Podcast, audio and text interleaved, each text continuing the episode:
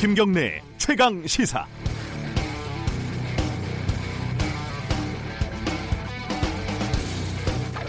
남자가 여자에게 사과를 합니다.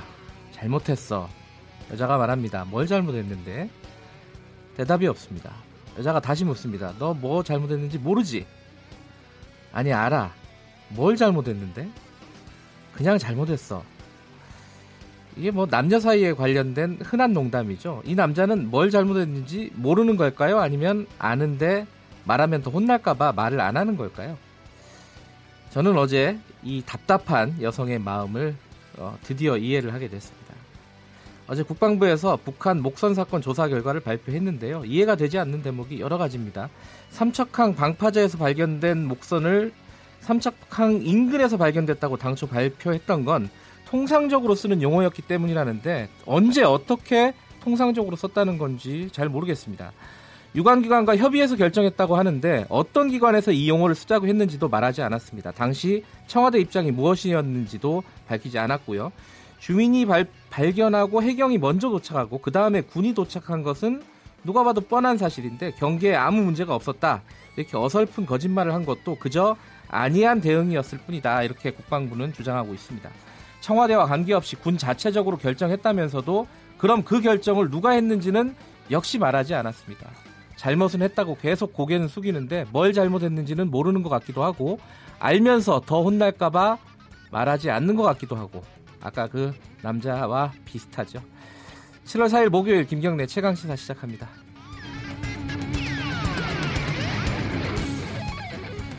네, 저희 어, 김경래 최강 시사는 유튜브 라이브로도 함께 하실 수 있습니다. 문자 참여 가능하고요. 샵 9730으로 보내주시면 되고 짧은 문자는 50원, 긴 문자는 100원이 들어갑니다. 스마트폰 어플리케이션 열려 있으니까요. 그 콩으로 보내시면은 어, 무료로 참여하실 수 있습니다. 자, 오늘 주요 뉴스부터 시작하겠습니다. 고발 뉴스 민동기 기자 나와 있습니다. 안녕하세요. 안녕하십니까. 어, 북한 어선 관련된 사건 브리핑 정리 좀 해보죠. 어제 이제 정부가 북한 어선 사건의 합동 조사 결과를 발표를 했는데요. 네. 합참 의장 등 관련 지휘관 6명을 징계하기로 했습니다. 네. 정경도 국방장관이 대국민 사과문을 발표를 했는데요. 네. 경계작전 실패는 어떠한 경우에도 용납될 수 없는 중대한 과오다. 관련자들을 법과 규정에 따라 엄중 문책하기로 했다고 말을 했습니다. 네. 아, 그래서 지금 국방부가 뭐 합참 의장과 육군 지상 작전 사령관 그리고 해군 작전 사령관에게는 엄중 경고 조치를 했고요. 아, 동해안 경계태세 유지를 담당하는 제 8군 단장은 보직 해임을 시키기로 했습니다. 그리고 어, 동해안 해안 경계 작전을 담당하는 육군 23사단장 그리고 해상 경계 작전을 맡는 해군 1함대 사령관은 징계위원회에 회부하기로 했습니다. 경고에 엄중히 붙어서 그렇지 경고는 사실 경징계예요. 그죠? 뭐 별 징계 아니라고 보시면 될 것 같습니다. 징계위원회 회부하고 이렇게 정식으로 징계를 하는 게 중징계죠. 예. 자, 의문점이 여러 가지가 많이 남습니다. 그 국방부가 첫 브리핑에서 북한 어선이 발견된 곳을 삼척한 인근이라고 표현을 했는데요. 이 경위 등에 대해서는 여전히 의문 부호가 좀 찍히고 있습니다. 네. 그리고 구체적으로 어떤 기관에 누가 인근 표현을 제안했는지 조사단이 조사를 하지 않았고요. 이런 결정을 하는 과정에서 정경도 국방장관 등 어느 선까지 보고가 이뤄졌는지도 조사단이 살피지 않았습니다. 그리고 국방부가 기동을 했다면, 그러니까 북한 어선이 기동을 했다면 반드시 잡았을 것이다. 이렇게 거짓 브리핑을 한 적이 있거든요. 네. 이 부분 역시 조사를 하지 않았습니다. 그래서 네. 셀프 조사의 한계다 이런 비판이 나오고 있는데요. 문재인 대통령이 김육은 청와대 국가안보실 1차장에 대해서 엄중 경고 조치를 했다고 청와대가 밝히긴 했습니다만 네. 여러 가지 좀 의문점이 남고 있습니다.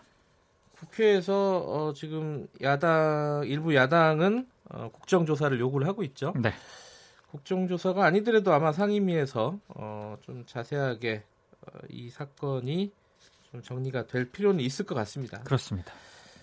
자, 그 김정은 어, 트럼프 그리고 문재인 대통령 만남에 대한 후일담들이 뭐 계속 나오고 있습니다. 중앙일보 보도 내용인데요. 네. 그 판문점 회동 때 남북 정상회담에 대한 내용으로 관측되는 대화를 문재인 네. 대통령하고 김정은 위원장이 나눈 것으로 확인이 됐습니다. 네. 그 북미 정상회담 마치고 남측 자유의 집을 나서면서 이동을 하지 않았습니까? 새 정상이. 근데 문 대통령하고 김정은 위원장의 대화가 취재진의 영상에 담겼는데요. 아하. 김정은 위원장이 이렇게 얘기를 했습니다. 장소와 형식에 구애되지 않고 원한다면 남측이랑 만날 수 있는 그런 전례를 찾아야죠. 이렇게 얘기를 하고요. 이에 대해서 문재인 대통령은 그 사실 자체가 중요한 일입니다. 이렇게 답을 했는데 문재인 대통령이 김정은 위원장에게 남북 정상회담을 거론을 했고 네. 김 위원장이 반응을 한 것으로 추정이 된다. 중앙일보 보도 내용입니다. 음. 정부 일각에서는 8월 15일을 전후해서 남북 정상회담을 개최할 필요성도 제기가 되고 있는데요. 조만간 북측과 비공개 접촉에 나선다는 방침입니다. 트럼프 대통령 관련된 얘기도 좀 있죠? 그 트럼프 대통령이 문재인 대통령에게 군사분계선을 넘어가면 안 되느냐 이런 질문을 했고 네. 문재인 대통령이 악수하고 손을 잡고 넘어가시면 괜찮다 이렇게 답변을 했다고 합니다. 네. 청와대 관계자가 밝힌 내용인데요. 트럼프 대통령이 백악관 의전 책임자와 아무런 상의를 하지 않은 것으로 판단이 된다면서 주변 아무에게도 의논하지 않고 미국 의전팀도 전혀 모르는 상황이었다 이렇게 얘기를 했습니다. 네. 문재인 대통령도 이 대화를 하고 난 다음에 트럼프 대통령이 아 넘어가겠구나 이렇게 판단을 한 것으로 전해지고 있습니다. 여러 가지 뒷얘기들이 많네요. 그렇습니다. 워낙 급작스럽게 이뤄진 일이라서. 네. 어, 정의당 윤소아 대표가 어, 칼을 소포로 받았다고요? 흉기 그리고 네. 죽은 새, 협박 편지 등이 담긴 소포가 배달이 됐습니다. 네. 아, 작은 송이 자, 작은 종이 상자로 포장한 소포 안에 커터칼, 플라스틱 용기, 협박 편지 등이 담겨 있었다고 하는데요. 네. 아, 경찰이 그 플라스틱 용기에 담긴 내용물을 좀 감식을 해본 결과 죽은 새로 확인이 됐습니다. 네. 자신을 태극기 자결단이라고 밝힌 발신자는 윤소아 의원을 겨냥을 해서 민주당 이중대 앞잡이, 뭐 조심하라 너는 우리 사정권에 있다 이런 협박 문구를 편지에 적었다고 합니다. 소포 겉면에는 서울 관악구가 주소인 김모 씨가 발신자로 적혀 있었다고 하는데요. 경찰이 현재 이 발신자를 추적 중입니다. 태극기라는 단어가 여기저기서 고생을 많이 하는군요. 그런 것 같습니다. 네. 네. 좀 조사를 해야겠네요. 이거는 좀 어, 단순한 뭐랄까 장난 수준을 넘어선 것 같아요. 아 그렇습니다. 네. 네. 자 최입의 의원을 감금 패스트트랙 과정에서 감금했던 네. 의원들이 경찰에 출석 안 한다고요? 자유한국당 의원 4명이 오늘 네. 경찰의 네. 출석 통보에 불응하기로 했습니다. 엄영수, 여상규, 정가변, 이양수 의원인데요. 경찰의 별도로 불출석 사유는 밝히지는 않았고 네. 국회 본회의 일정과 의원 지역 출장 등 개인 일정을 세운 것으로 파악이 되고 있습니다. 근데 지금 자유한국당 의원들이 경찰청에 패스트트랙 수사 계획 계획에 관한 자료를 요구를 해서 좀 무리를 빚지 않았습니까? 네. 지금 경찰 조사까지 응하지 않기로 해서 논란이 제기가 되고 있는데요.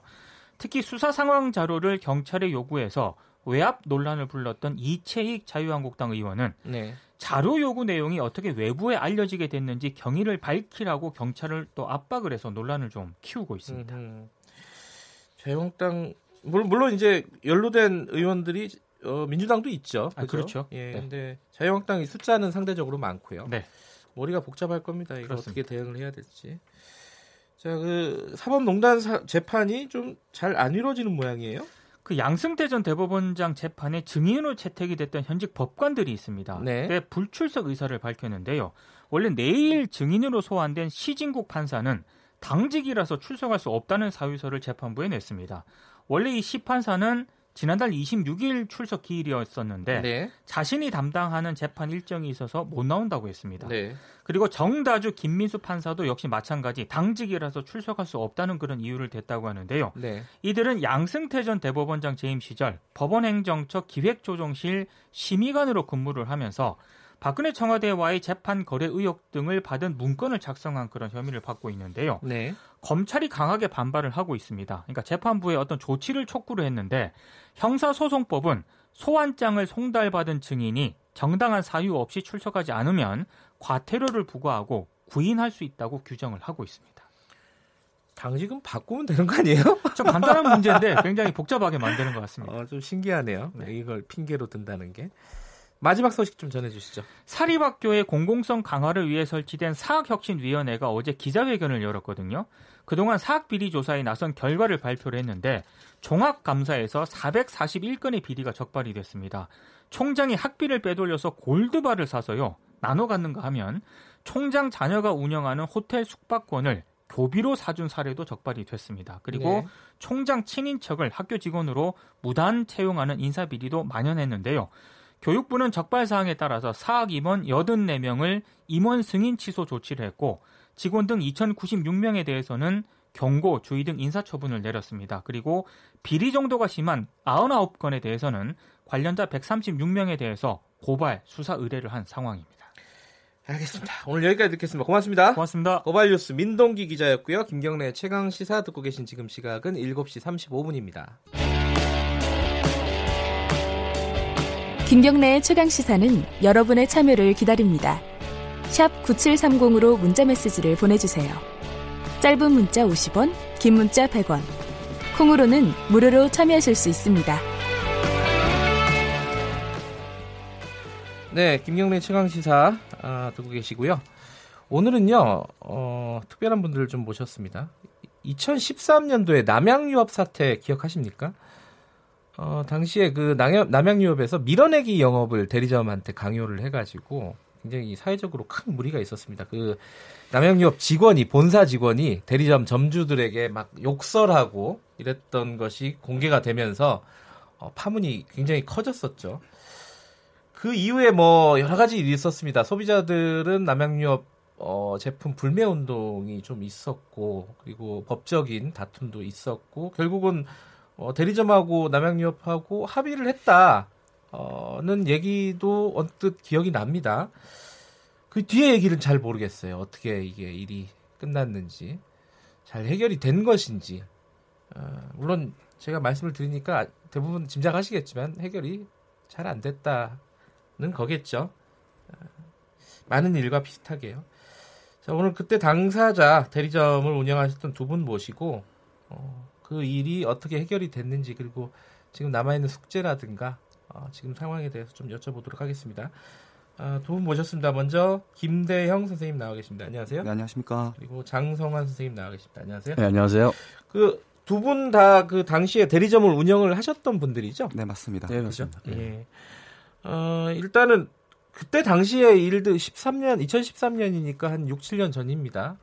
어, 밀어내기 영업 이게 뭔지가 기억이 좀 가물가물해요. 먼저 장성환 선생님이 좀 어, 말씀을 해주시겠어요? 그 본사에서 어떤 어떻게 뭘 강요를 한 건지 밀어내기라는 게 뭔지 그런 것 좀 말씀해 주세요. 예, 그 밀어내기는 저희들이 생각할 적에 어, 팔 수 있는 물량이 한정돼 있습니다. 예를 들어서 뭐 마트에서 그 어떠한 제품을 가지고 판매를 하려면은 어, 소비자들이 이용할 수 있는 한계점이라는 게 있는데 근데 네. 회사 또 정책이라는 게 있어요. 예. 그러니까 정책에 따라서 아, 그 영업 사원마다 그 지점마다 목표가 있는데 그거를 할당이 돼서 영업 사원들 무조건 그거를 팔아야 되는데 대리점 주문량이 어, 자, 본인들이 이, 이 상태에서 한 100개를 주문을 해야 돼 맞는데 네. 대리점은 뭐 예를 들어서 한 50개, 60개 판매를 못 하는 상황이어서 그것밖에 주문 안 합니다. 근데 네. 나머지를 어 우리 목표가 이러하니 그를 싸게 팔던 버리던 알아서 하십시오 하고서 강제로 미는 게 밀어내기입니다. 음, 그러면 나머지 이제 예를 들어 100개를 받아가지고 50개밖에 못 팔았다. 네네. 그럼 나머지 50개는 어, 이 대리점에서 손해를 볼 수밖에 없는 상황이다. 그렇습니다. 제품? 때는 똑같이 청구가 되고 그때 당시에 김대영 선생님 네. 그런 대리점의 밀어내기 영업이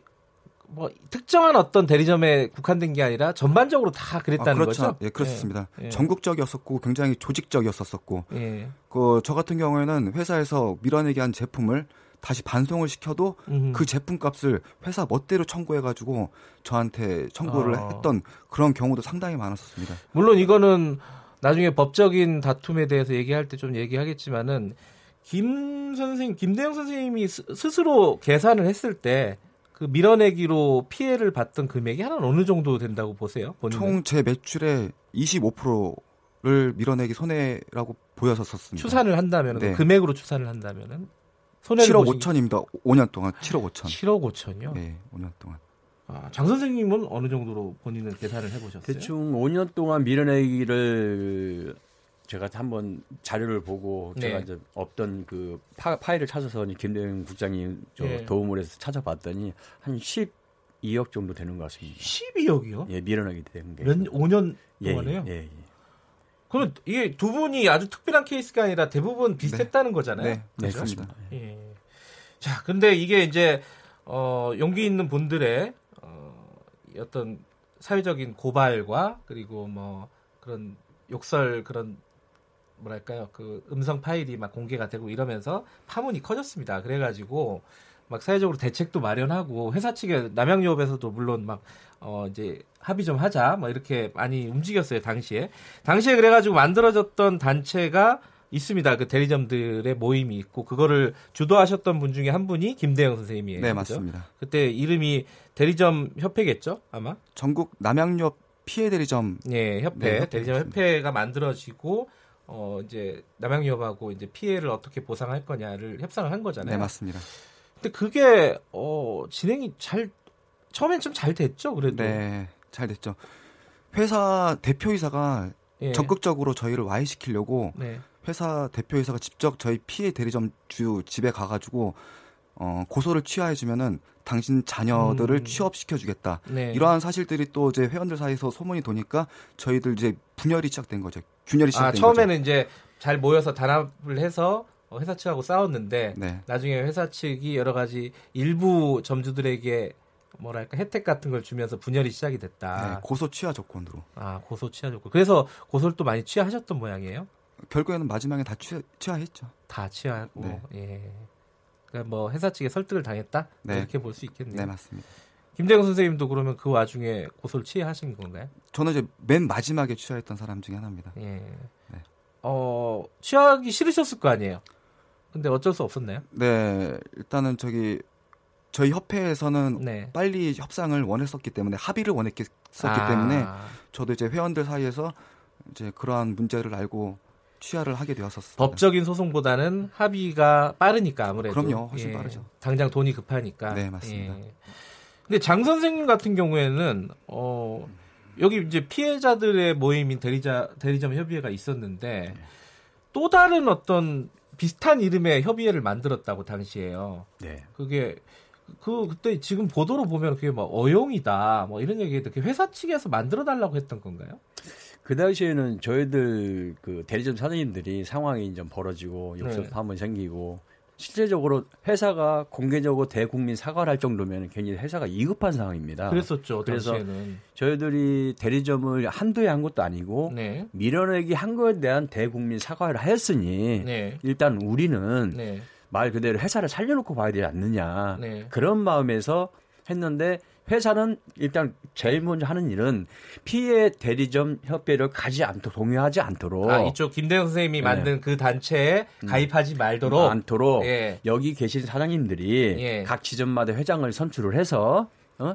쉽게 해서 회사가 방법론을 알려준 거겠죠. 네. 그러니까 회장이라는 사람은 그 동의서를 가지고 직접 가서 동의하지 마세요. 음. 회사가 있어야 대리점이 있습니다. 네. 하고 제가 그 상황에서는 스스로 인감투장을 받으러 다니면서 회사를 위해서 그렇게 했었던 부분이 어용단체 제그 대리점 협의회죠.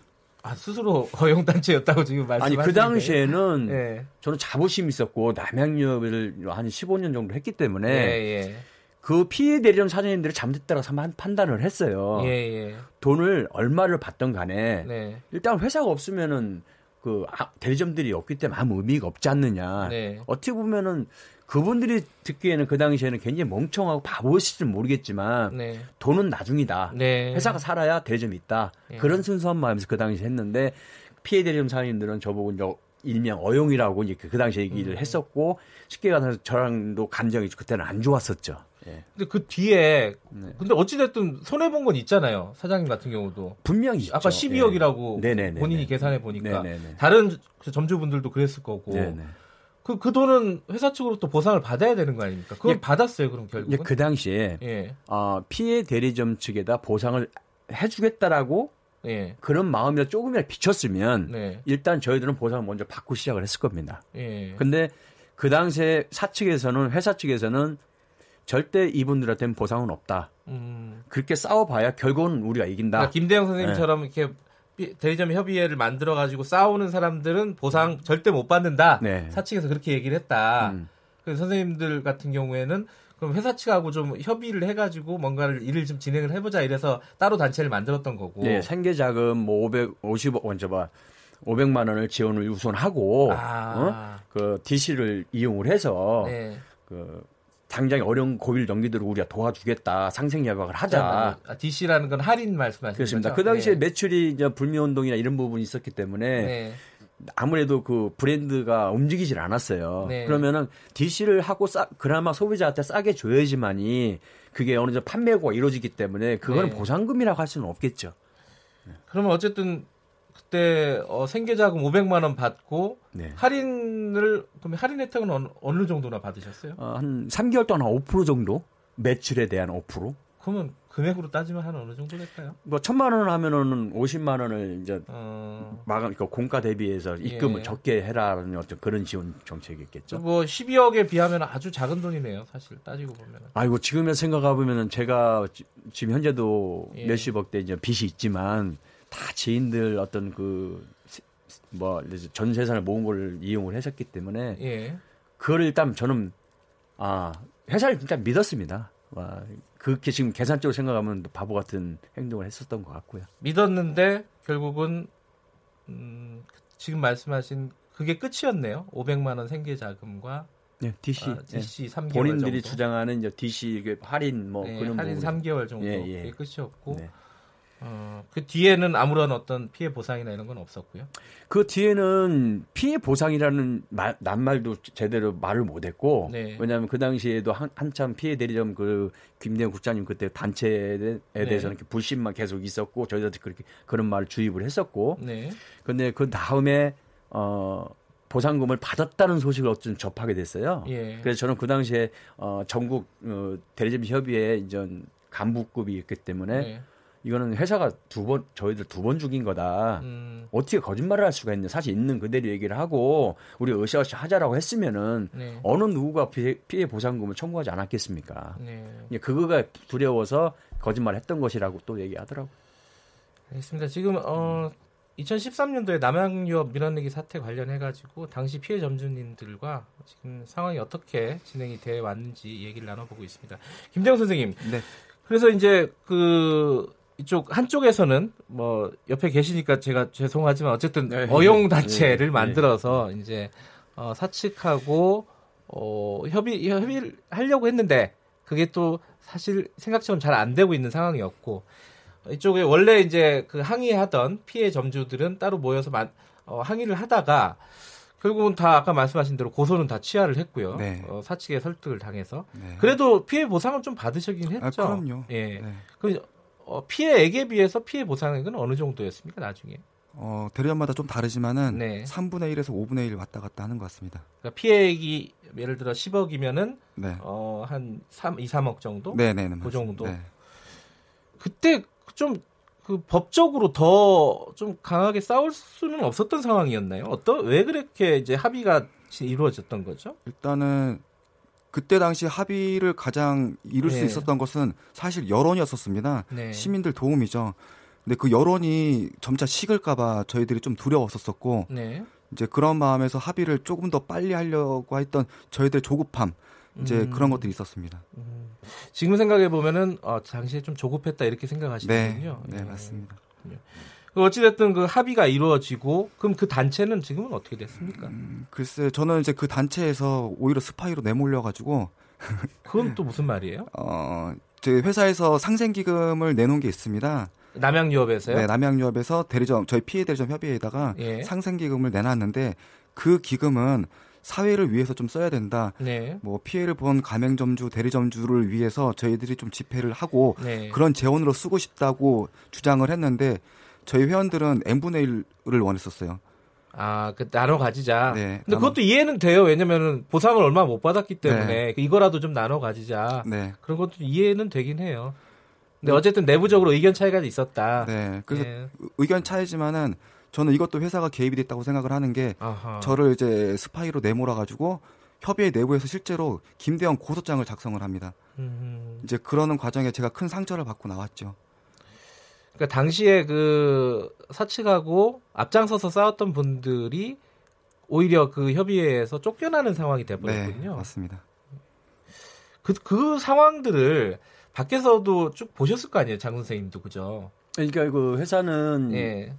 전체적인 상황은 얘기 안 하고 봐라 이렇게 하면 이렇게 된다. 아 저렇게 싸우면은 네, 회사하고 네. 싸우면은 네. 저렇게 되, 된다. 그러니까 저희들은 아. 다른 게 아니라 어 그러면 저 본인들이 자, 어, 거짓말을 했기 때문에 네. 우리도 거기에 대한 절반만이라도 보상금을 지급을 하고 시작을 하자. 음. 저는 대표로서 대리점 예, 예. 어떤 뭐 전국대 수도권 대표였으니까 대표로 해서 다 대리점들은 그걸 원했고. 예, 예. 근데 어느 날 갑자기 그 얘기를 내가 주장을 하니까 어느 날 갑자기 제가 혼자가 돼 있는 거예요. 어허. 다들 내말 동의를 안 하고 전화도 안 받고 어허. 저를 좀 왕따시키는 거죠. 음흠.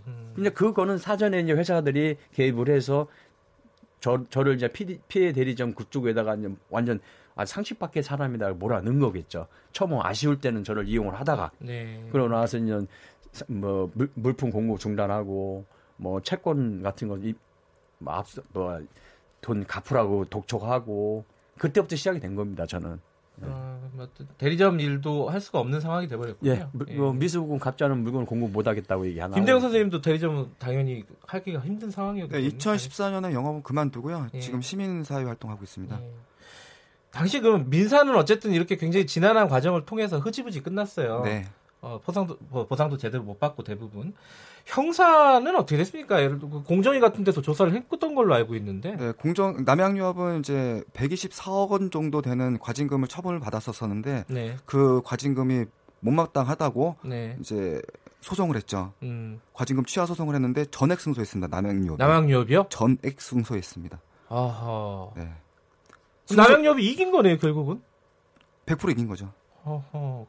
공정위는 100%진 거고. 예. 그 문제가 뭐냐면은 124억 원에 대해서 이제 과징금 소송, 소송에서 승소를 하게 되니까는 어, 해당 기간의 이자 그리고 변호사 비용들을 공정에서 다 대신 줘야 돼요. 그게 다 세금입니다. 그러니까 이게 어, 증거가 없었다 이거겠죠 아마. 어, 증거가 남양... 불충분하다. 불충분하다. 네. 그래서 법원에서는 남양유업 손을 들어준 거네요. 네. 제가 그때 음. 공정에 가서 나한테 자료가 있다. 네. 결정적인 증거들이 있으니까 나를 좀 이용해서 과징금 소송에서 네. 유리한 고지를 가자고 했지만은 공정에서는 듣지 않았습니다. 자, 물론 이제 그 법적으로는 아주 디테일한 부분은 좀 있습니다. 과징금이 뭐 한 10억 원 정도는 된다는데 그거는 또 법적으로 있는데 어쨌든 124억 원 주요 과징금은 전액 다 어, 남양유업이 승소를 했다. 자, 민사 그러니까 피해 점주들은 피해 보상을 제대로 받지 못했고 형사적으로 국가에서도 이 남양유업을 제대로 처벌하지 못했습니다. 6, 7년이 지났는데 아, 두 분이 어떤 생각이 지금 드시는지 한 말씀 좀 들어야 될 것 같습니다. 장 선생님은 어떻게 어떤 생각이 드십니까 지금 이런 상황이? 일단은 제가 저 스물다섯 다섯 때부터 이 업을 시작을 했고 네. 제가 이제 결혼과 동시에 이제 남양유업 대표로 이제 했는데 제가 뭐 개인적인 말씀드리면은 그걸 한지 미련하기로 인해 3년 만에 제가 개인 파산에 내려갔습니다. 3년 만에. 예. 네. 누구보다도 북부 지점 저 지점 내에서 항상 1등을 탑을 달렸고 네. 회사와 콤비가 맞지 않으면 1등을 할 수도 없고요. 네. 일단은 저 역시도 할 수 있는 게 열심히 판매를 해서 이득을 이익을 좀 남겨서 좀 성공을 해보자라는 마음이 했는데 그렇습니다. 제 바램은 회사가 위, 말 앞에서만 윈윈 내 음. 물건을 많이 팔았다고 할 적에만 win-win이 아니고 대리점이 잘 되면 자동적으로 회사는 잘 된다 생각을 합니다. 음. 또 회사가 잘 되면 대리점한테 아낌없이 그 돈을 풀어서 정말 정책적으로 하는 게 제 바람이고요.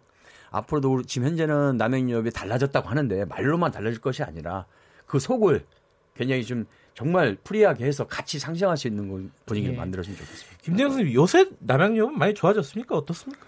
잘 모르시나요? 아니 내부 직원의 예. 도움을 받아가지고 잘 사정을 알고 있는데 네. 그 남양유업이 남양 사태 이후로 밀어내기를 안 한다고 하지 않았습니까? 예, 예. 근데 실제 남양유업은 그 이후에도 심각한 밀어내기로 일부 대리점들이 아하. 지금 공정위 신고를 했고 현재 그래요? 지금 조사 상태입니다. 아 조사 상태군요. 예. 김 선생님은 계속 그런 쪽으로 어, 문제 제기를 하는 활동을 계속 이어가고 계시는 네, 거예요? 물론 지금 네. 밀어내기도 문제지만은 대리점 장부를 조작해가지고 네. 거액의 돈을 지금 막말로 삥 뜯어가는 음. 그런 이제 장부들을 많이 발견이 돼서 이러한 부분들을 좀 문제 제기를 해서 네. 피해본 대리점들이 배상을 받을 수 있도록 상황이 전혀 좋아지지 않았군요. 그냥 네. 보여지기 식이죠. 예, 알겠습니다.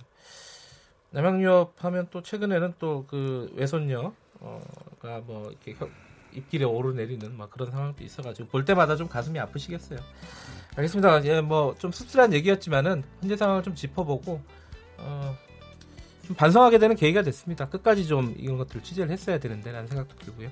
자, 남양엽 전 점주 분들 두 분이었습니다. 고맙습니다. 네, 감사합니다. 감사합니다. 김대영, 장성환 선생님이었고요. 김경래 최강시사 1부는 여기까지 하겠습니다. 잠시 후에 2부에서 뵙겠습니다.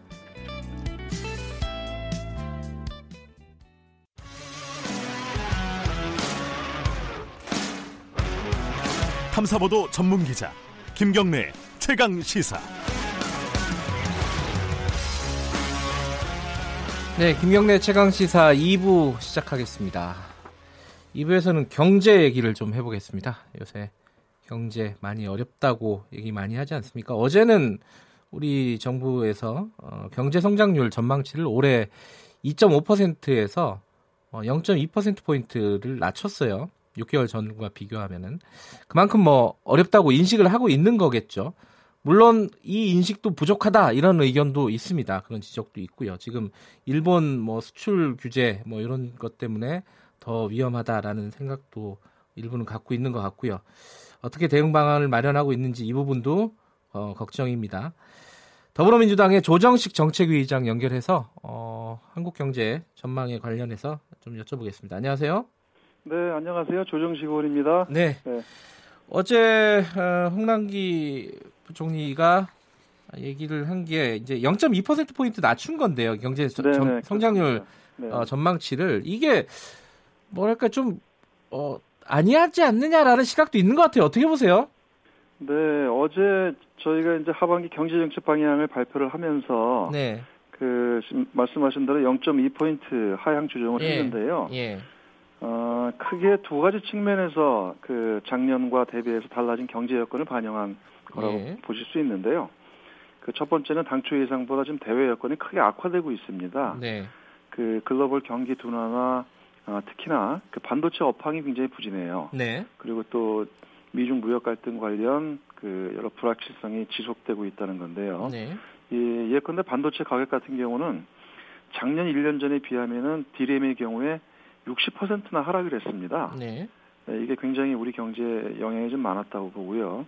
이렇게 대외 경제 여건이 악화되다 보니까 그 우리 경제의 버팀목인 수출과 네. 아, 투자 부진이 지금 심화되고 있는 상황입니다. 네. 그 더군다나 우리 경제는 지금 무역 의존도가 70%에 달하고 반도체 비중이 전체 수출과 투자의 한 20% 가량이거든요. 네. 그러니까 이런 부분들이 가장 크게 영향을 미쳤다 이렇게 보고 있습니다. 네.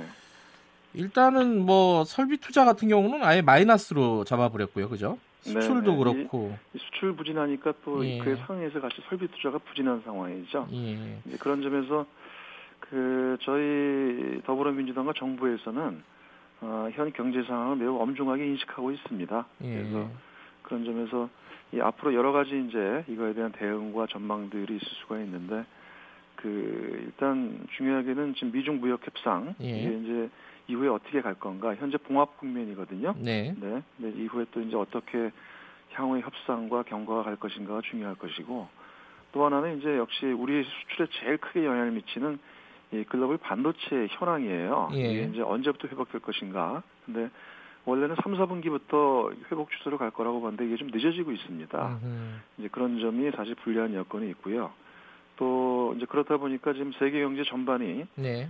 예, 사실 하향 국면이거든요. 네. 지금 IMF 같은 경우는 0.4포인트 하향 전망을 했어요. 네. 그러니까 이제 각국이 다 이런 점에서 우리도 마찬가지지만 이 정책적인 대응의 노력과 강도 등이 좀 관건이라고 봅니다. 네. 이제 그런 점에서 앞으로 우리 경제가 일단 한 세 가지가 중요하다고 보는데요. 네. 어, 첫 번째는 대외 불확실성의 요인을 완화시키는 것이 하나고 어, 두 번째는 지금 국회에 제출되는 추경안이 있거든요. 네. 네 이게 한 6.7조 원 가량 되는데 아, 추경의 효과가 이게 제대로 이제 현장에 발휘하면 약 0.1포인트 정도 개선 효과가 있을 걸로 기대를 하고 있어요. 네. 어, 그리고 이제 어제 발표한 그 하경정 이런 정책이 어, 이런 것들이 이제 종합적으로 좀 시너지 효과를 발휘하면 어쨌든 경제 상황 개선에 좀 도움이 될 수 있도록 총력을 네. 좀 기울이겠다 이런 생각을 갖고 있습니다. 뭐 여러 가지 이제 뭐 대외적인 여건도 그렇고 국회 상황도 그렇고 현실적으로 네. 어려운 건 사실인데 네네. 이게 그런데 이제 어 2.5% 포인트 2.5% 경제 성장률이라는 게 다른 이제 해외 기관들에 비하면 아직도 좀 높게 잡은 거예요, 사실은. 더 비관적으로 보는 쪽이 있는 것 같고요, 기본적으로. 어, 그랬죠. 뭐냐면은 예. 이제 여러 뭐 골드만삭스라든가 피치라든가 여러 예. 기관들이 전망한 게 있거든요. 네. 예, 우리 우리는 이제 원래 당초에 2.6에서 2.7포인트 정도를 잡았었어요. 네. 그리고 이제 다른 기관은 좀 더 낮게 잡았, 잡았었죠. 당초 전망도. 네. 예, 그러니까 이제 그, 그 하락폭들에 약간 차이가 있는데 네. 대략 어, 이 다른 기관이 잡은 거나 우리가 잡은 거 보면 대개 한 0.3 내외 정도에서 네. 하락폭들을 잡았다고 보시면 됩니다, 평균. 그러니까 예. 제가 여쭤보는 게, 그러니까 네. 우리 정부의 인식이 네네. 네. 아직도 위기 인식이 조금 아니하지 않느냐. 왜냐하면 추경도 이거 너무 적다 지금 상황에서 이렇게 네 생각하는 쪽도 있거든요. 추경, 어떻게 보세요? 추경 같은 경우는 네. 뭐 이게 워낙 이제 사실은 국회에서 이 추경 논의를 네. 하다 보면은 추경에 뭐 이게 뭐 저 이렇게 막 많이 풀어도 되느냐 또 뭐 국가 뭐저저 재정 건전성의 문제, 부채 문제 또뭐 네. 집행이 되느냐 항상 이런 게 논란에 네네. 빠져요. 그러다 보니까 정부가 그 최대한 집행될 수 있는 여력들을 다 모아서 하고 네. 그거를 이제 잡았는데 어, 현재 추경 같은 경우는 저희가 국회에서 일단 조속한 통과가 제일 시급하다고 보고요. 예. 어, 그리고 추경안이 처리되면 2개월 내에 70%를 집행하려고 합니다. 네. 어, 그리고 또 국회 논의 과정에서 지금 경제 여건이 더, 악, 더 악화되고 있기 때문에 또 필요하다면은 뭐 추경하는 전 예, 편, 예, 추경을 더 늘릴 수도 있다고 봐요. 음. 네, 그런 것까지 다 염두에 두고 있습니다. 네. 네. 그럼 하반기 경제 정책 어제 정부에서 안을 얘기를 했는데 네네. 가장 눈에 띄는 건 일단 투자를 늘리겠다는 거거든요. 이게 뭐 그렇죠. 세금을 투자에 대한 세금을 줄여주겠다 이거죠 결론은. 그 이 경제 활력 보강이 일단 최우선 방점인데 예. 그 핵심 키는 지금 말씀하신 투자 활성화예요. 예. 근데 이제 이 투자 활성화에 대해서는 여러 가지가 있는데요. 그러니까 하나는 그 결국 이제 이 세제 지원 네. 저희가 세제 지원 3종 세트라고 말, 말씀드립니다만 네. 이제 그게 하나가 있고요. 그 또 하나는 이제 그 10조 원 플러스 알파의 아, 투자 프로젝트를 조기에 진행을 시키겠다 그런 것도 있고 그거는 주로 SOC죠? 그렇죠. 주로 예. 이제 그 SOC뿐만 아니라 그다음에 예. 또 기업이 그 예컨대 이제 뭐 화성에 뭐한 예. 4조 원 이상의 규모의 투자를 예. 기업이 진행하는 거라든가 네. 이제 그런 그 여러 가지가 있고요. 또 거기뿐만 아니라 뭐 노후 기반 시설, 뭐 광역교통망 등등 여러 가지가 네. 있습니다. 예, 예. 그리고 또 하나가 이제 이 투자와 함께 수출 분위기를 예. 반전을 시킬 필요가 있는데 그래서 이번에 그 정책 금융을 7.5조 원을 추가 공급을 합니다. 네. 예, 그리고 이제 수출입 기업, 중소기업에 대한 관세 환급도 확대하고 뭐 이런 등등의 이제 대책들을 종합적으로 강구를 하고 있는 거죠. 그리고 또 예. 역시 기업의 투자를 촉진시키는 또 하나의 요인은 결국 규제 완화거든요. 네. 네. 그래서 그 규제 완화 속도를 좀 더 박차를 가하자고 음. 생각을 하고 있고 그래서 이 규제 샌드박스를 정부가 현재 진행을 하고 있는데 네. 이 원래 연내 100건을 조기 조기 달성하기 위해서 지금 박차를 가할 생각입니다. 네. 예. 근데 이게 어, 그런 의문은 들더라고요. 어제 네네. 이제 홍남기 부총리 얘기를 들으면서 네네. 어, 일단 소득주도 성장에 관련된 얘기는 없었습니다. 어, 그런 뭐 용어나 표현들은 예, 없었죠. 네, 표현은 네. 없었고 또 네. SOC를 사실 좀 어, 가급적이면은 그, 네. 그 단순한 SOC는 그 지향한다는 게 이번 정부의 어떤 어떤 정책 방향이 아니었나라는 생각이 있었는데 네네. SOC를 이제 늘린다는 얘기죠 지금. 그러니까 정책 아, 방향 자체가 완전히 바뀌는 건가 이런 의문이 들더라고요. 어떻게 아, 보세요? 건, 그렇게 그런 그런 건 아니고요. 예. 예, 예. 원래 소득 주도 성장이라는 것은 네. 이게 단순하게 뭐 최저임금, 임금뿐만 아니라 네. 그 사회 안전망을 포괄적으로 얘기하고 있거든요. 네. 그 경제 어려운 여건 상황 속에서 그런 이제 사회 안전망을 강화하는 거는 그런 포용성 측면에서 어제도 다 대책이 들어 있고요. 네. 예, 예. 그러니까 이런 부분들은 사실은 그러니까 지속적으로 베이스에 깔고 있는 거죠. 음. 예, 예. 그리고 SOC 같은 경우는 네. 그 이게 지금까지 항상 논란이 되었던 것은 SOC에 대한 과잉 중복 투자의 문제였었어요. 네. 이제 그런 부분들을 이제 지향하겠다는 것들이고 네. 그 일반 주민의 실생활에 필요한 생활형 SOC나 네. 또 우리 SOC가 지금 많이 노후가 돼가고 있거든요. 네. 그런 이제 노후 기반 시설 그런 SOC에 대한 유지 보수들은 대폭 강화하겠다. 음. 이렇게 이런 방향의 새로운 설정인 거죠. 예. 네.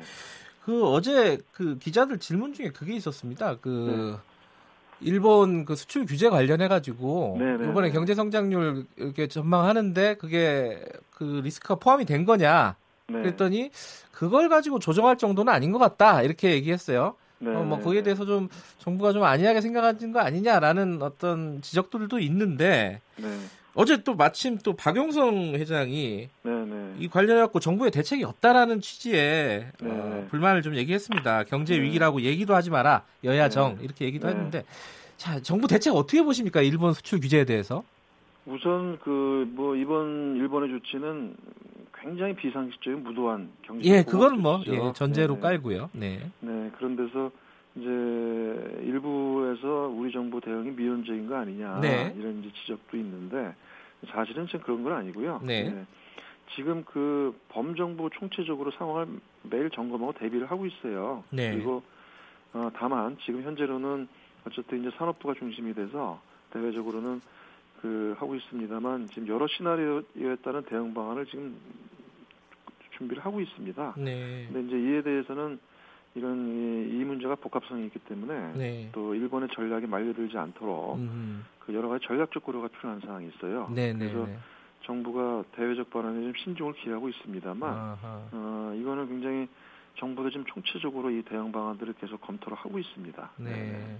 그리고 네. 또 이제 이것뿐만 아니라 앞으로 사실은 이번이 구조적으로 보면 우리가 반도체 세계 시장의 사실은 1위인데 네. 또 이런 그 소재나 부품 장비 측면에서는 취약해요 대단히. 네.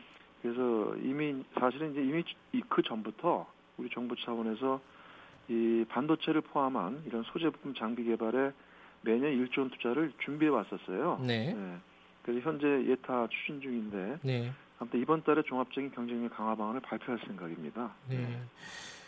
이, 그러니까 반도체 쪽에 1조 원 투자를 하겠다는 거는 원래 있었던 계획인가요? 그러면은? 어, 이건 이제 아, 반도체만 아니고 반도체를 포함해서 예. 네, 네, 1조 원이고 이거는 그올 초부터 계획을 준비를 해왔던 음, 거예요. 그러니까 요번에 이제 한국 수출 규제 대응 차원이 아니라는 거죠. 원래부터 그렇죠. 예정돼 네, 있었던. 네, 원래 원래 이거는 원래 이제 예. 저희가 그, 그 올 초부터 준비를 해와서 지금 네. 현재 예타가 예타를 하고 있어요. 예. 예. 예. 네. 그리고 이제 그 그런 점에서 지금 이제 이 반, 이번에 일본 사태가 벌어지다 예. 보니까 이 부분이 좀 더 이제 부각된 거고 예. 이걸 서둘러서 저희가 더 준비를 하겠다는 거죠. 아 이게 시, 네. 좀 서두르겠다. 아, 네, 그래서 이제 이번 이번 달 안에 네. 이런 경쟁력 강화 방안을 발표할 생각입니다. 예, 네. 그렇군요. 근데 이 부분이요, 이게 사실 네네. 이제 경제적인 얘기긴 하지만은 경제 얘기긴 하지만은 이제 외교하고 다 연관이 돼 있지 않습니까? 네, 네, 네. 뭐 우리 같으면 이제 강경화 장관이 어, 그 전에 보복 조치가 있으면은 가만히 있지 않겠다 이런 발언을 해가지고 네네. 좀 지금 근데 사실은 마땅히 할 게 없는 상황이 아니냐 그 네. 발언이 모색해질 정도로 뭐 그런 비판들도 있습니다. 어떻게 보시는지 좀 궁금하네요. 어, 이거, 이거 굉장히 아무튼 경제적으로나 외교적으로나 네. 종합적인 그 대응책이 필요하다고 봐요. 예, 예. 네, 예를 들어서 일단 국내적으로는 우리 기업 피해를 최소화하는 게 필요할 거고, 네. 그 다음에 일본에서 또 뭐 추가 보복 조치 가능성 이런 네. 것도 면밀히 모니터를 하고 있거든요. 예, 예. 그래서 또 이런 일본의 부당한 조치에 대한 국제사회 공조도 강화해야 되고 음. 또 그리고 현재 현재까지는 저희가 이제 WTO 제소에 대한 이제 언급을 했습니다만 네. 이 WTO 제소 외에 그다음에 추가 대응 조치에 대한 여부 네. 네, 이런 부분들에 대한 종합적인 검토를 사실 지금 하고 있습니다. 예, 예. 예. 그래서 그 이에 대한 이제 여러 가지 전략적인 판단과 고려들을 감안해서 아무튼 대응을 음. 하겠다는 생각이고요. 예. 네, 그리고 또 이번 사실 일본의 조치가 어, 결국 이제 강제 우리 대법원의 판결에서 비롯한 예. 것이라고 저희들은 판단 판단을 하고 있는데 네. 또 정치적으로 보면 그 이번에 7월 21일 날 아베 정권의 그 참여연 선거가 있습니다. 예, 선거 예. 예, 예, 예. 이런 그 정치적인 그 백그라운드도 작용했다고 보거든요. 일본의 조치는. 네. 예, 예. 아무튼 그런 등등을 다 종합적으로 보면서 네. 어, 저희 나름대로 지금 여러 가지 시나리오를 어, 준비를 하고 있습니다. 네. 그건 좀 기다려 봐야 된다 이런 말씀이신 것 같고요. 네네, 네, 예. 네. 마지막으로 짧게 하나만 여쭤볼게요. 그 최저임금 네네. 관련된 그 노사 간의 지금 입장차가 굉장히 큽니다.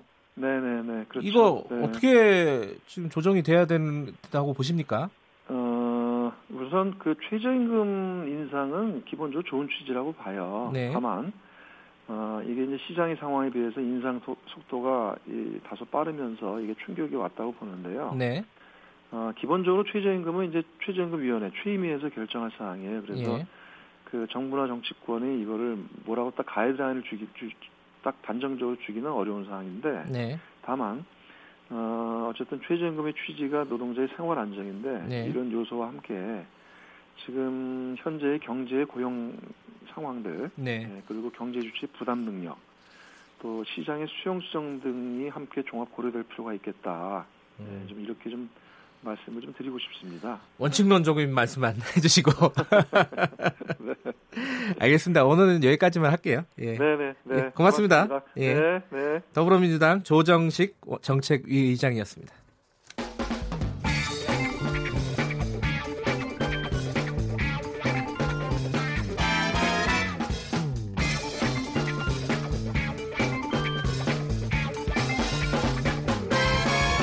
윤태곤의 눈. 자, 윤태곤의 눈, 아, 의제와 전략그룹, 전략그룹 더모아의 윤태곤 정치 분석 실장 나와 계십니다. 안녕하세요. 네, 안녕하세요. 오늘은 어, 윤석열 검찰총장 아, 윤석열입니까? 윤석열입니까? 석열이라고 하는 게 맞답니다. 아 그래요? 예, 예, 윤석열, 예, 예, 윤석열 검찰총장 후보자 인사청문회 얘기를 좀 해보겠습니다. 지금 예정이 돼 있죠? 예, 월요일입니다. 네. 조금 이른 감이 있는데 좀 전망을 해볼까 싶어요. 네. 지금 이제 전반적으로 국회 정상화됐죠. 여야가 곳곳에서 국지전을 벌이고 있는데 네. 윤 후보자 인사청문회는 격이 다를 거예요. 아 국지전이 아니다 전면전이다. 그렇죠. 네. 그리고 예. 컨대 이제 문무일 검찰총장하고 윤석열 후보자를 이게 비교해 보면 상징성이라든지 정치적 무게감이 차이가 확 나요. 그러니까 이게 문무일 검찰총장이 뭐 인격이나 실력이 못하다는 소리가 아니라 좀 사람도 이제 스타성 같은 게 있지 않습니까? 있죠, 당연히. 그러니까 윤석열 예. 후보자는 이미 뭐 셀럽의 거의 반열에 오른 인물이기 때문에 예. 이런 면에서 차이가 크다는 거죠. 네. 그러니까 아마 청문회 시청률도 높을 거예요. 제가 생각할 아, 때는. 높겠죠. 네. 예. 관심이 많을 겁니다. 네. 아마 한국당의 그 뭐 전략이라든가 이런 게 굉장히 복잡하다 이런 네. 얘기들이 많더라고요. 그러니까 지금 현재 한국당이 이제 복잡한 상황인 건 맞는데 대체로 검찰총장 인사청문회가 야당이 좀 제일 약한 아, 경우가 원래도요? 많아요. 예. 물론 뭐 예외는 있습니다. 이명박 정부 때 천성관 검찰총장 후보자는 이제 아예 낙마를 했는데 스폰서 논란이 있었죠. 그렇죠. 예. 왜 그러냐? 예. 검찰의 총장이지 않습니까? 이 사람이 낙마 못 시키고 망신만 주면은 이제 검찰총장이 되는 거잖아요. 아하. 그리고 또 올해 같은 경우에 내년에 총선이 있지 않습니까? 이게 이게 선거법이라는 게 워낙 어렵고 복잡하기 때문에 물론 네. 아주 고의적이고 악의적인 선거법 위반도 있습니다만은 뭐 조금 뭐 실수 뭐 이런 경우들도 뭐 정치인들은 그렇게 음흠. 주장하는 경우들도 있는데 그렇죠. 그런 이제 선거법 상황 그리고 지금 야당은 국회 선진화법으로 무더기 고소 고발된 상황이잖아요. 그 피의자가 청문회 한다 이런 네, 얘기도 그러니까 있더라고요. 어떤 뭐 기사를 보니까 법사위에 이제 한국당 의원이 11명인데 11명 전원 다 지금 뭐 그 고소 고발 당했다 이런 뭐 기사도 있던데 그러니까 네. 칼자루를 쥐고 있는 사람이 검찰총장이다. 네. 그러니까 이제 머리가 복잡할 것이다. 예. 그리고 하나 더 한국당이요. 좀 전통적으로 좀 검찰 친화적 정당이에요. 그래요? 왜 예. 그렇죠? 검사 출신 의원들이 많아요. 아, 기본적으로. 네. 지금 이제 황교안 대표 보십시오. 대표적인 공안 검사였지 않습니까? 예. 법무부 장관까지 네. 지냈죠. 소속 의원 9명이 검사 출신이에요. 음. 청문회를 이끌어갈 이제 법사위 간사인 김도 의원도 네. 검사 출신이에요. 그리고 아마 이제 청문회에서 또 주요 쟁점 중에 하나가 뭐 검경 수사권 조정 이런 이야기 아니겠습니까? 네. 윤석열 후보자한테 힘내라 이런 이야기 할 한국당 의원도 많을 겁니다. 뭐 청와대 굽히면 안 된다. 검찰의 네. 독립성을 지켜야 된다. 그러니까 우리가 생각하는 거하고 약간 다른 방향으로 음. 흘러갈 가능성도 꽤 있어요. 예, 변수들이 많다. 예. 황교안 대표 얘기가 재밌어요. 이게 그 윤석열 청문회가 아니라 황교안 청문회가 될 수도 있다 이런 얘기가 예. 가끔씩 나와요. 그러니까 뭐 두 사람 다 검찰에서 잔뼈가 굵었는데 네. 제가 취재해 본 바로는 직접적인 인연은 없다. 근무지가 그래요? 겹친다든지 음. 이런 거는 왜냐하면 이제 황교안 대표는 전공이 공안 쪽이고 공안이죠. 네, 윤석열 네. 후보자는 특수수사, 뭐 음. 뭐 재벌이라든지 이런 네. 쪽에 대한 것인데 첫 인연이 이제 박근혜 정부 때 악연이 생긴 거죠. 황교안 음. 대표가 박근혜 정부의 첫 법무장관이었지 않습니까? 네. 근데 이제 그 대선 즈음에서 정권 초까지 국정원 대선 개입 의혹 사건이 있었잖아요. 네. 그걸 이제 윤석열 후보자가 이끌면서 그 당시에 이제 검찰총장은 이제 최동욱 검찰총장이었다가 최동욱 검찰총장이 윤석열 후보자를 좀 보호해줬다가 방어막이 사라지면서 조영곤 서울중앙지검장하고 충돌하고 항명 논란이 벌어지고 또 뭐 가장 대중적으로 유명해진 게 국회에 불려 나와가지고 네. 나는 사람에게 충성하지 않습니다. 아, 이 이야기 명언을 남겼죠. 그때 이제 외압 의혹을 폭로하면서 황교안 법무부 장관도 무관하지 않다고 생각한다. 음흠. 이런 말을 했어요. 네. 물론 뭐 검찰 과거 사업이나 이런 쪽에서 이 부분에 대해서 명확한 뭐 실체를 밝힌 것은 없습니다만은 네. 그때 이제 한번 악연을 맺었고 또 두 번째가 박근혜 정부 국정농단 사건 수사한 박영수 특별검사의 수사팀장을 맡았지 않습니까? 네. 당시 이제 황 대표는 국무총리에서 대통령 권한 대행을 지냈잖아요. 그때 좀 충돌들이 있었죠. 뭐 압수수색 문제라든지 또 특검 연장 거부한 거. 이것에 대해서는 황 대표가 뭐 박근혜 대통령을 이제 케어하지 않았다 이런 비판 받았을 때 내가 특검 연장도 거부했는데 이런 음. 이야기를 한 바가 있죠. 그러니까 뭐 어, 황교안 총 아, 대, 표의 일종의 과거들이 계속 들춰질 가능성이 있다. 그렇죠. 그러니까 예. 제2의 이른바 박영선 청문회가 될 수 있다. 예. 이런 걱정이 나오는 거죠. 박영선 중소벤처기업부 장관이 뭐 그랬지 않습니까? 자기 인사청문회에서 약간 뜬금없이 이제 김학의 CD를 내가 뭐 그렇죠. 황교안 법무부 아. 장관한테 보여줬니 많이 막 이렇게 해가지고 발칵 뒤집혔잖아. 깜짝 놀랐어요. 예. 지금 민주당에서 뭐 공공연하게 이런 이야기를 하고 있고 박주민 최고위원도 그 이야기를 하던데 민주당이 글쎄요 뭐 이런 부분을 얼마나 전면적으로 꺼낼지 모르겠습니다만은 우리가 칼집 속에 이 칼을 하나 가지고 있다라는 음. 걸 보여주는 것만으로도 압박 효과가 충분하다는 거죠. 살살 합시다 이런 얘기군요. 그렇죠. 근데 윤석열 총장 아, 후보자 입장에서도 입장에서는 그래도 청문회는 청문회 아니냐. 자, 그러니까 이게 윤석열 후보자 입장에서 보면요. 예. 쟁점은 예. 크게 네 가지 카테고리가 될 겁니다.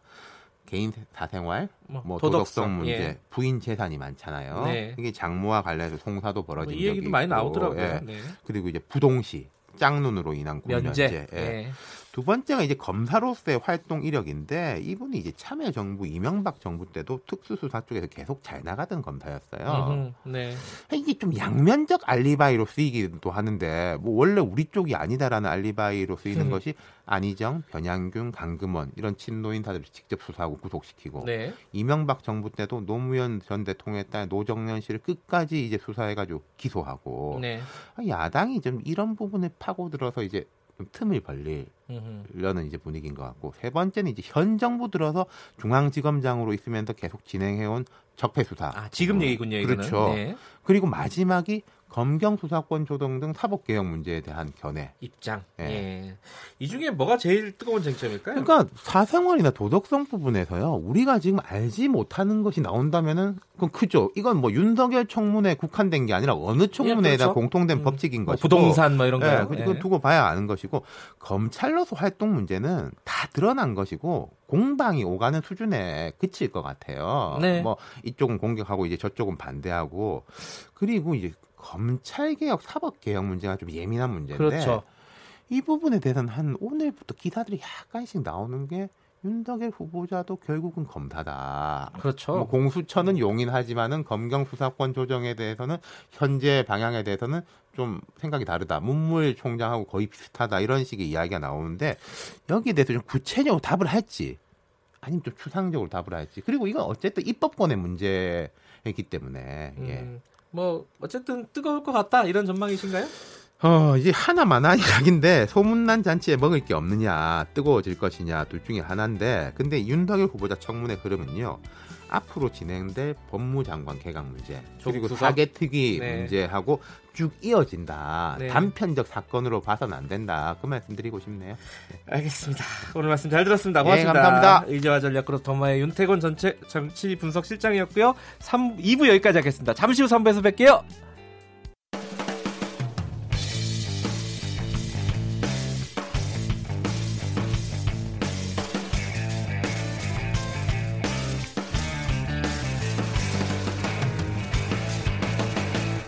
김경래의 최강 시사.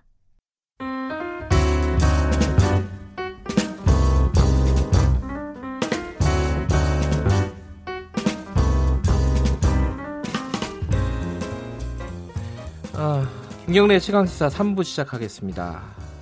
김기식 더미래연구소 정책위원장과 함께하는 김기식의 정책 이야기, 김기식스 센스.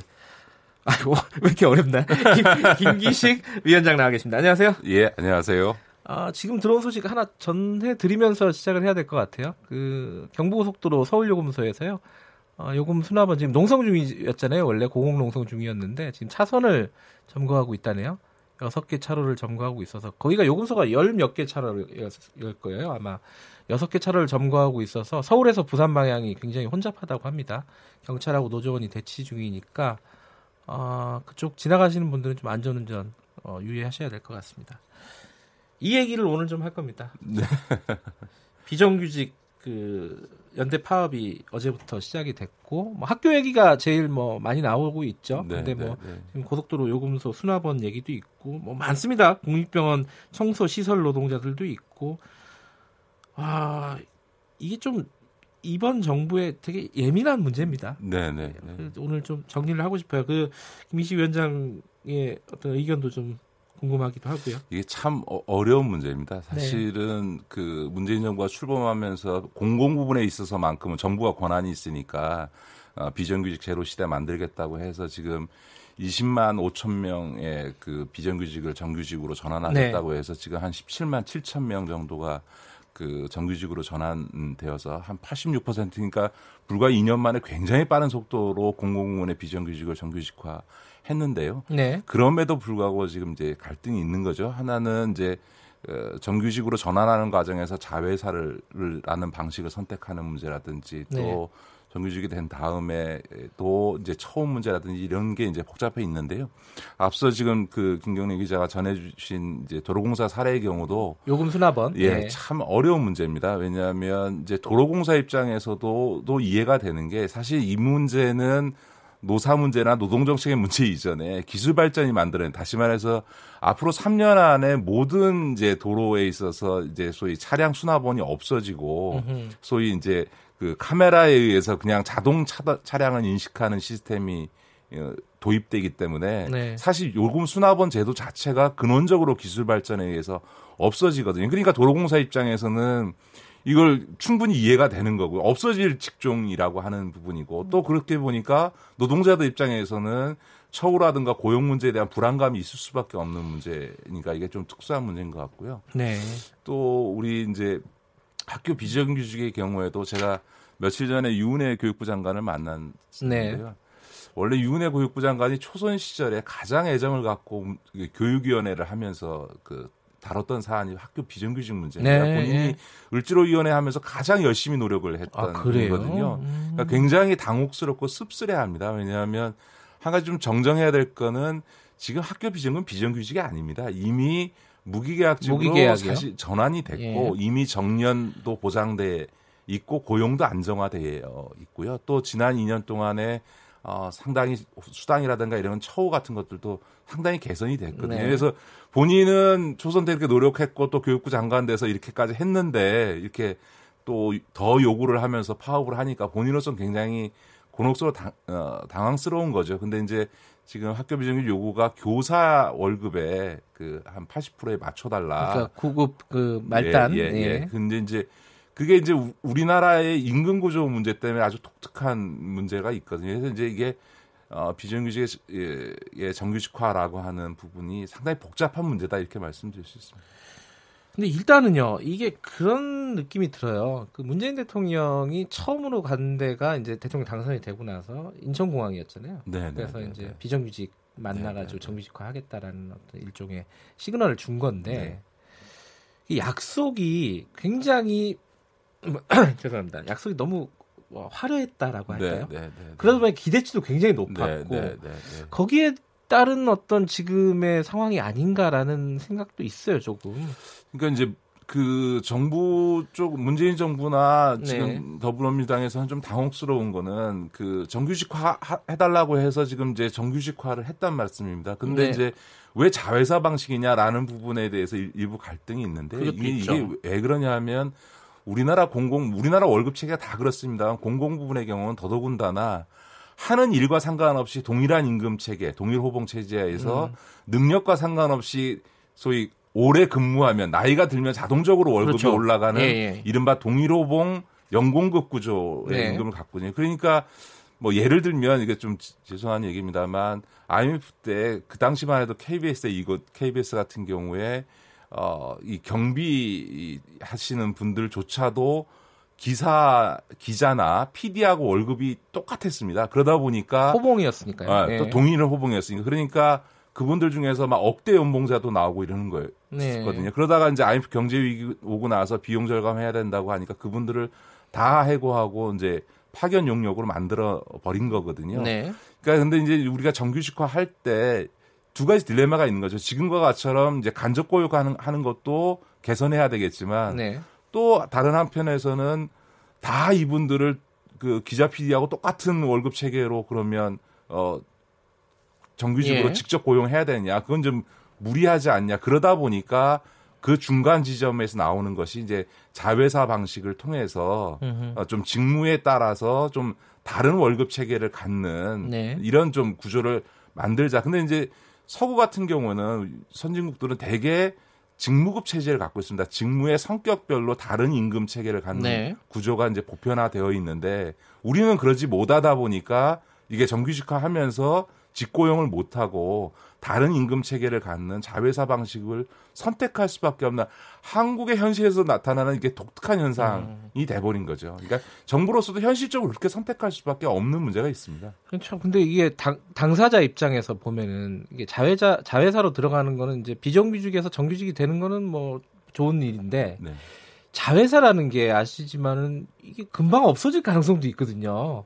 그, 저, 그, 모회사의 어떤 이해관계에 따라서 없애고 만드는 게 굉장히 용이하기 때문에. 그렇지는 않습니다. 그 점도 좀, 그, 예. 약간 왜곡과 과장된 그래요. 이야기들이 있는데, 왜냐하면 자회사가 이제 100% 대부분 다 자회사고, 네. 공공기관이 직접 그거를, 예를 들어, 다른 회사의 직원들을, 그, 파견받아서 쓰고 있는 게 아니라 직접 고용을 하고 있는 거기 때문에 네. 사실은 고용 안정성 측면에서는 자회사 방식을 문제 삼는 거는 저는 적절치 않다고 생각하고 사실 그 문제 제기를 하는 이면에는 네. 반쪽짜리 정규직화다라고 하는 거는 좀 노동계의 과도한 비판이라고 생각하는데 사실 음. 그 이면에는 네.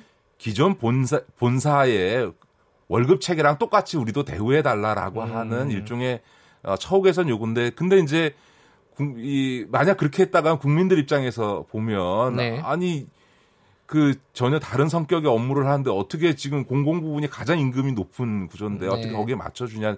예를 들면 시장에서 민간에서는 예를 들면 청소 용역이나 이런 거 하시는 분들의 월급이 한 2, 300만 원대인데 공공 부분은 그러면 5, 600만 원대 이렇게 가면 사실은 그걸 또 국민들이 받아들이겠냐 이런 음. 문제가 있는 거죠. 그래서 이제 앞서도 말씀드렸던 것처럼 서구 같은 경우에는 이제 업무의 성격별로 업무의 네. 성격에 따라서 직무별로 다른 급여 체계, 임금 네. 체계를 만드는데 아직 우리나라는 그게 안 되다 보니까 이런 문제가 네. 생기는 거죠.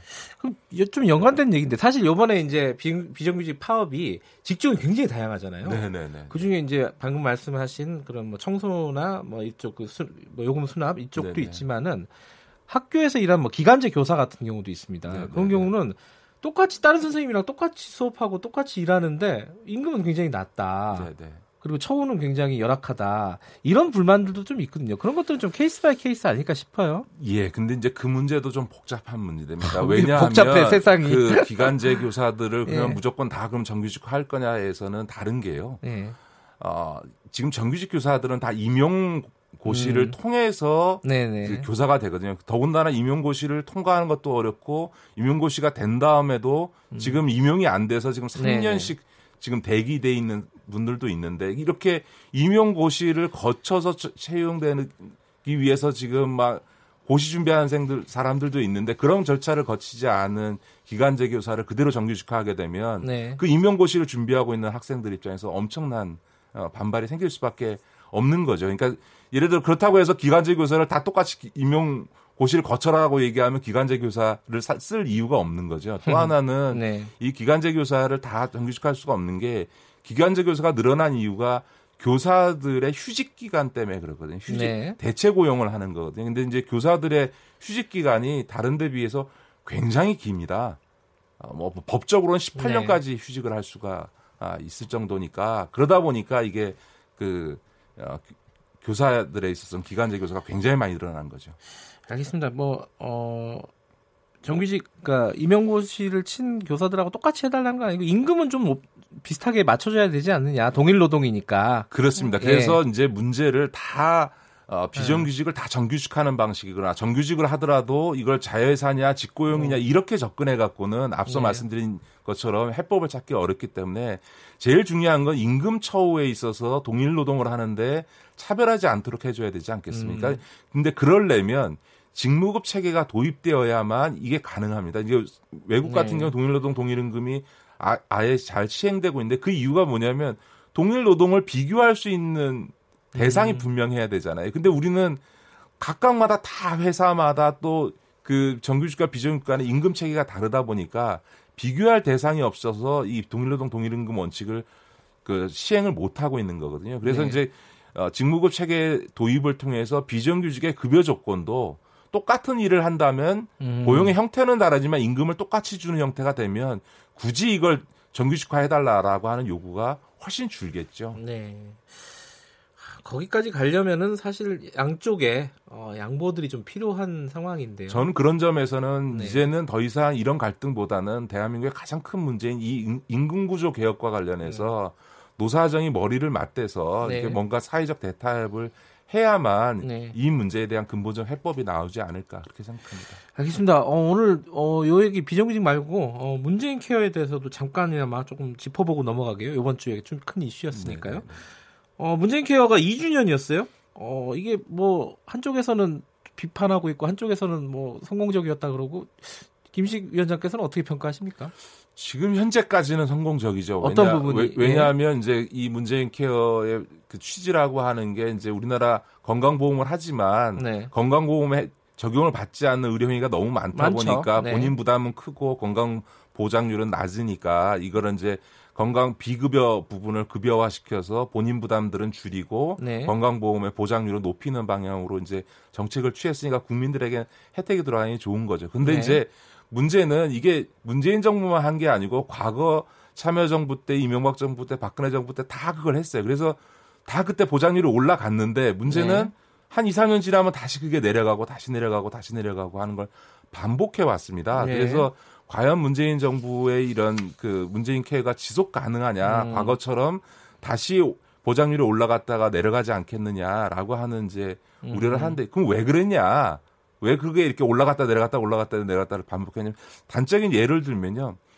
CT를 보험을 적용했더니 의료계에서 MRI 검사를 장비를 도입을 합니다. 아, 더 네. 높은 걸요. 그다음에 MRI를 또 이제 그 이 건강보험 적용을 했더니 양전자 단층 촬영기 같은 아주 고가의 특수 장비를 또 도입합니다. 무슨 네. 얘기냐면 의료계가 소위 경제적 이윤 동기로 계속 새로운 검사 장비라든가 새로운 의료 행위를 도입해 가지고 계속 비급여를 늘려오는 방식으로 네. 하다 보니까 이게 건강보험 보장률이 올라갔다가는 다시 내려가거든요. 아하. 그래서 이제 문재인 정부에서는 예비급여 제도를 통해서 그거를 제어해 보겠다고 하는데 이게 저는 참 어려운 문제라고 생각합니다. 왜냐하면 우리나라 건강보험은 건강보험 시스템은 공적인데 의료 공급 체계는 90%가 다 민간 의료 민, 영이죠 다. 네. 예. 그러다 보니까 민간 의료 기관에서는 아무래도 경제적 유인 동기에 의한 음흠. 의료 행위를 계속 하거든요. 뭐 단적으로 예를 들어서 지금 어 문재인 정부 들어서서 병실료를 2인실까지 다 병실료를 예. 그 건강보험 해주겠다 그랬더니 이 상급 종합병원들이 멀쩡히 있던 4인실, 6인실을 다 쪼개가지고 2인실을 만드는 거예요. 아. 수입이 더 되니까. 그러다 보니까 2018년 한 해만 그 상급 종합병원의 병실료 수익만 5천억이 늘었습니다. 하하. 이건 낭비네요, 일종의. 그리고 이제 뭐 단적인 예로요. 예. 우리나라 이제 갑상선암이라고 하는 게 예. 99년도에 한 3천여 건 정도였는데요. 암 수술 건수가 2012년에 되면 4만 3천 건으로 어. 10배가 넘게 늘어납니다. 그러다가 2년 뒤에 갑자기 이게 2만 건으로 확 줄어듭니다.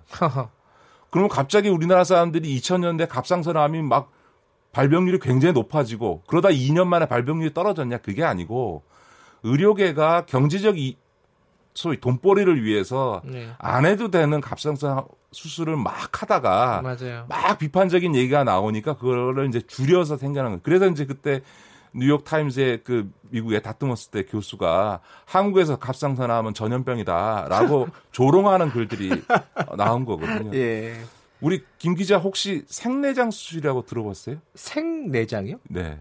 모르겠어요. 뭐예요? 우리나라에서 지금 가장 막 수술이 제일 많은 게 뭐라고 생각? 뭔지 아세요?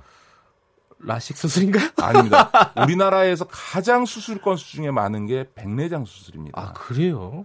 그럼 왜 이런 일이 벌어지냐 하면 생내장이라는 게 뭐냐면 백내장 수술할 필요 없는 환자를 백내장 수술하도록 유도해서 특히 나이 드신 분들한테 이 노안 교정 렌즈를 삽입해 주는 아 그거 어, 저 들었어요. 네, 네, 노안 교정 렌즈를 삽입해 주겠다고 하면서 백내장 아닌 분들을 백내장 수술하라고 유인해 가지고 한 그래서 생눈을 백내장 수술한다 해서 아, 이 안과 의사들 사이에서 생내장 수술이라는 말들을 아. 하는 거거든요. 이것도 경제적 유인 동기에 의해서 이루어지는 음. 과잉 의료 행위거든요. 근데 다시 말해서 이렇게 90%가 민간 의료기관들에 의해서 의료 서비스가 전달되는 체계를 계속 유지하는 한 이 건강보험 재정에서 어허. 이 감당할 수가 없는 상황들이 계속 벌어지는 거죠. 그래서 이제 문재인 케어가 성공하려면 네. 아무래도 저는 이 공공의료기관들을 대폭 확충하는 방식의 병, 정책이 병행되지 않으면 나중에 음. 건강보험에 상당한 부담이 될 거다.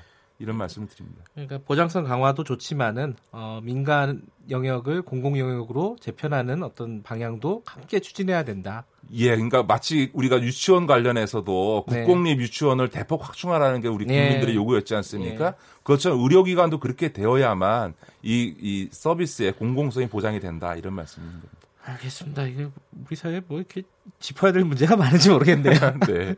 오늘은 두 가지 문제만 간략하게 좀 짚어봤습니다. 고맙습니다. 네, 고맙습니다. 식스센스 김기식 더미래 연구소 정책위원장이었습니다. 김경래 최강 시사 듣고 계신 지금 시각은 8시 47분입니다.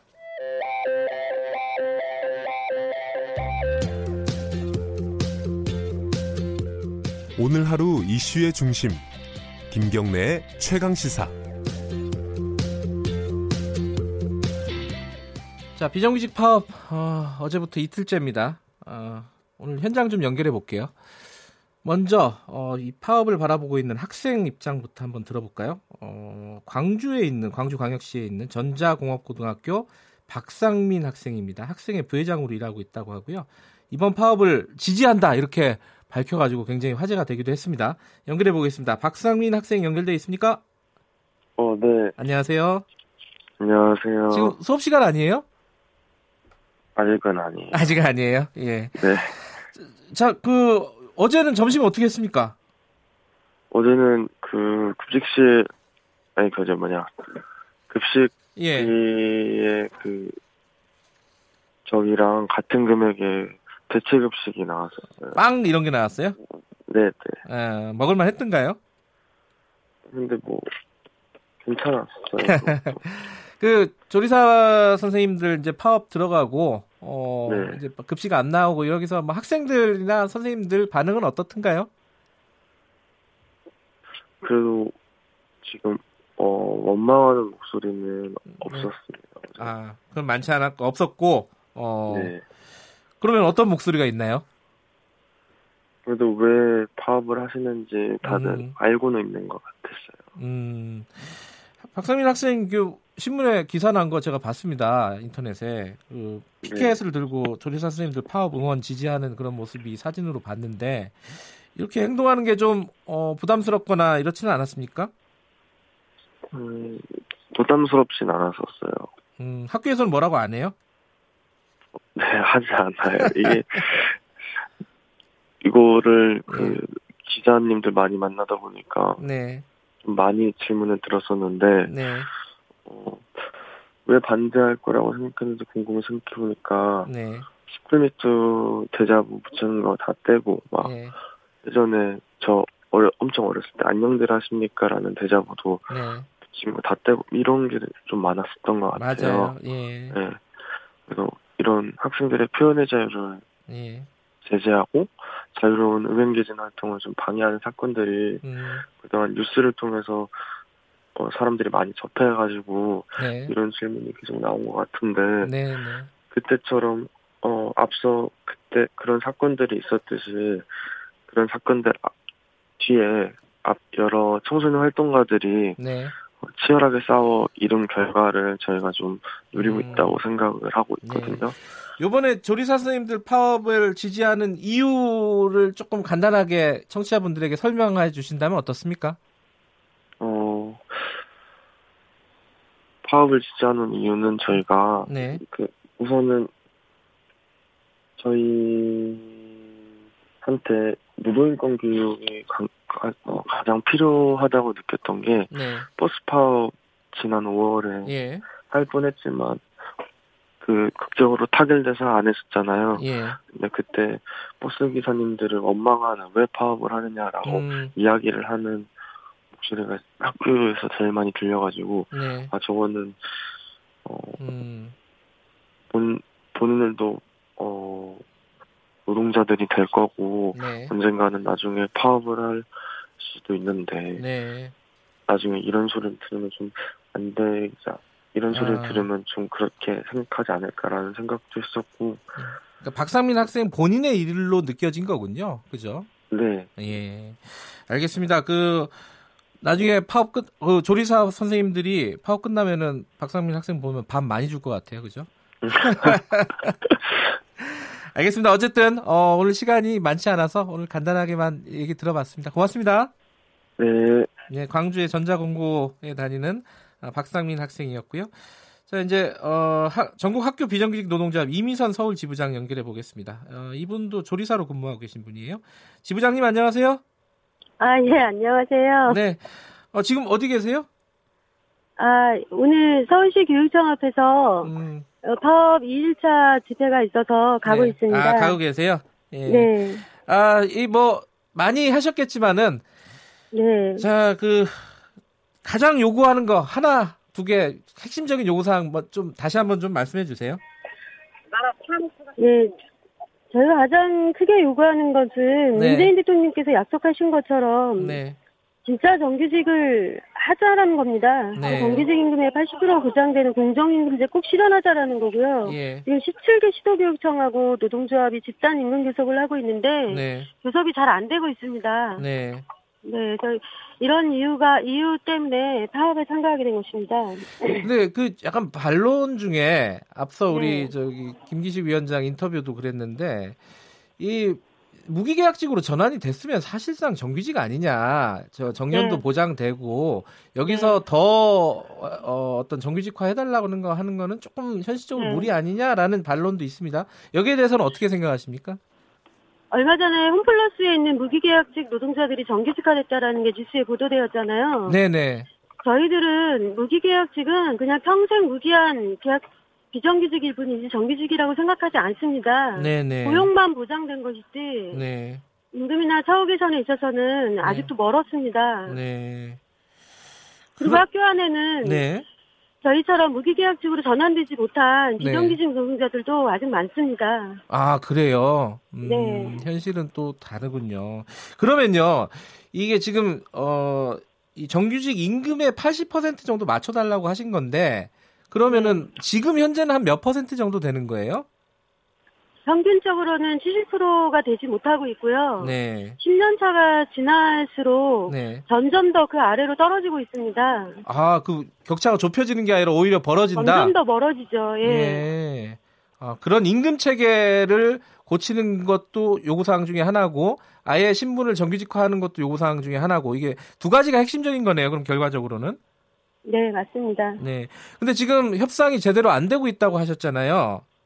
네, 7월 2일 날 교섭이 있었는데 네. 거기에 그동안 한 번도 참가하지 않았던 교육부가 중재자 역할로도 참가를 했었는데 네. 안이 전혀 나오지 않았습니다. 네. 그래서 조합원들의 실망이 아주 큽니다. 음, 잠깐만요. 그러면은 지금 협상이 잘 안 되고 있는 이유가 교육부 때문이라고 말씀하시는 건가요? 교육부와 교육청이 네. 학교에 일하는 학교 비정규직 문제들은 네. 노동자들의 문제는 책임자잖아요. 네. 처음 교섭 시작할 때부터 교육부가 참여하지 않았고 네. 교육청에서는 교섭 담당자들에게 교육감들이 위임을 하고 성실하게 임하지 않았던 문제들이 있었습니다. 네. 그러면 이번 주에 협상이 타결될 가능성은 없나요? 어떻게 전망하십니까, 지부장님은? 타결된다면 정말 좋겠지요. 네. 네, 저희도 총파업을 하면서 그것을 네네. 기대하고 있지 않은 것이 아닙니다. 네. 그런데 7월 2일 교섭 결과를 보면 이번 주 내에 해결되기는 어렵지 않을까 생각합니다. 아하, 그래요. 아니 그러면 이제 다음 주에도 이렇게 급식이나 어, 아이 돌봄 뭐 이런 것들이 파행을 겪게 될 가능성이 높다 이렇게 보, 봐야겠네요. 그렇지는 않고요. 네. 일단 다음 주 월요일부터는 정상 복귀를 합니다. 아 복귀를 합니까? 예. 네. 그런데 교섭 상황을 지켜보고 이후 어떤 네. 방향으로 가게 될지는 음. 현재 예측할 수가 없습니다. 그러니까 협상이 타결이 안 되더라도 일단 복귀는 하는 걸로 지금 정해져는 있다 이런 말씀이시네요. 단정적으로 그렇게 정해져 있는 것인데 네. 오늘 내일 파업이 음. 끝 마무리되어 봐야 알겠죠. 그렇군요. 네. 알겠습니다. 아, 뭐 아무쪼록 좀 협상이 잘 진행이 돼가지고 서로 간에 만족스러운 결과를 가지고 일터로 돌아가셨으면 좋겠네요. 고맙습니다. 오늘.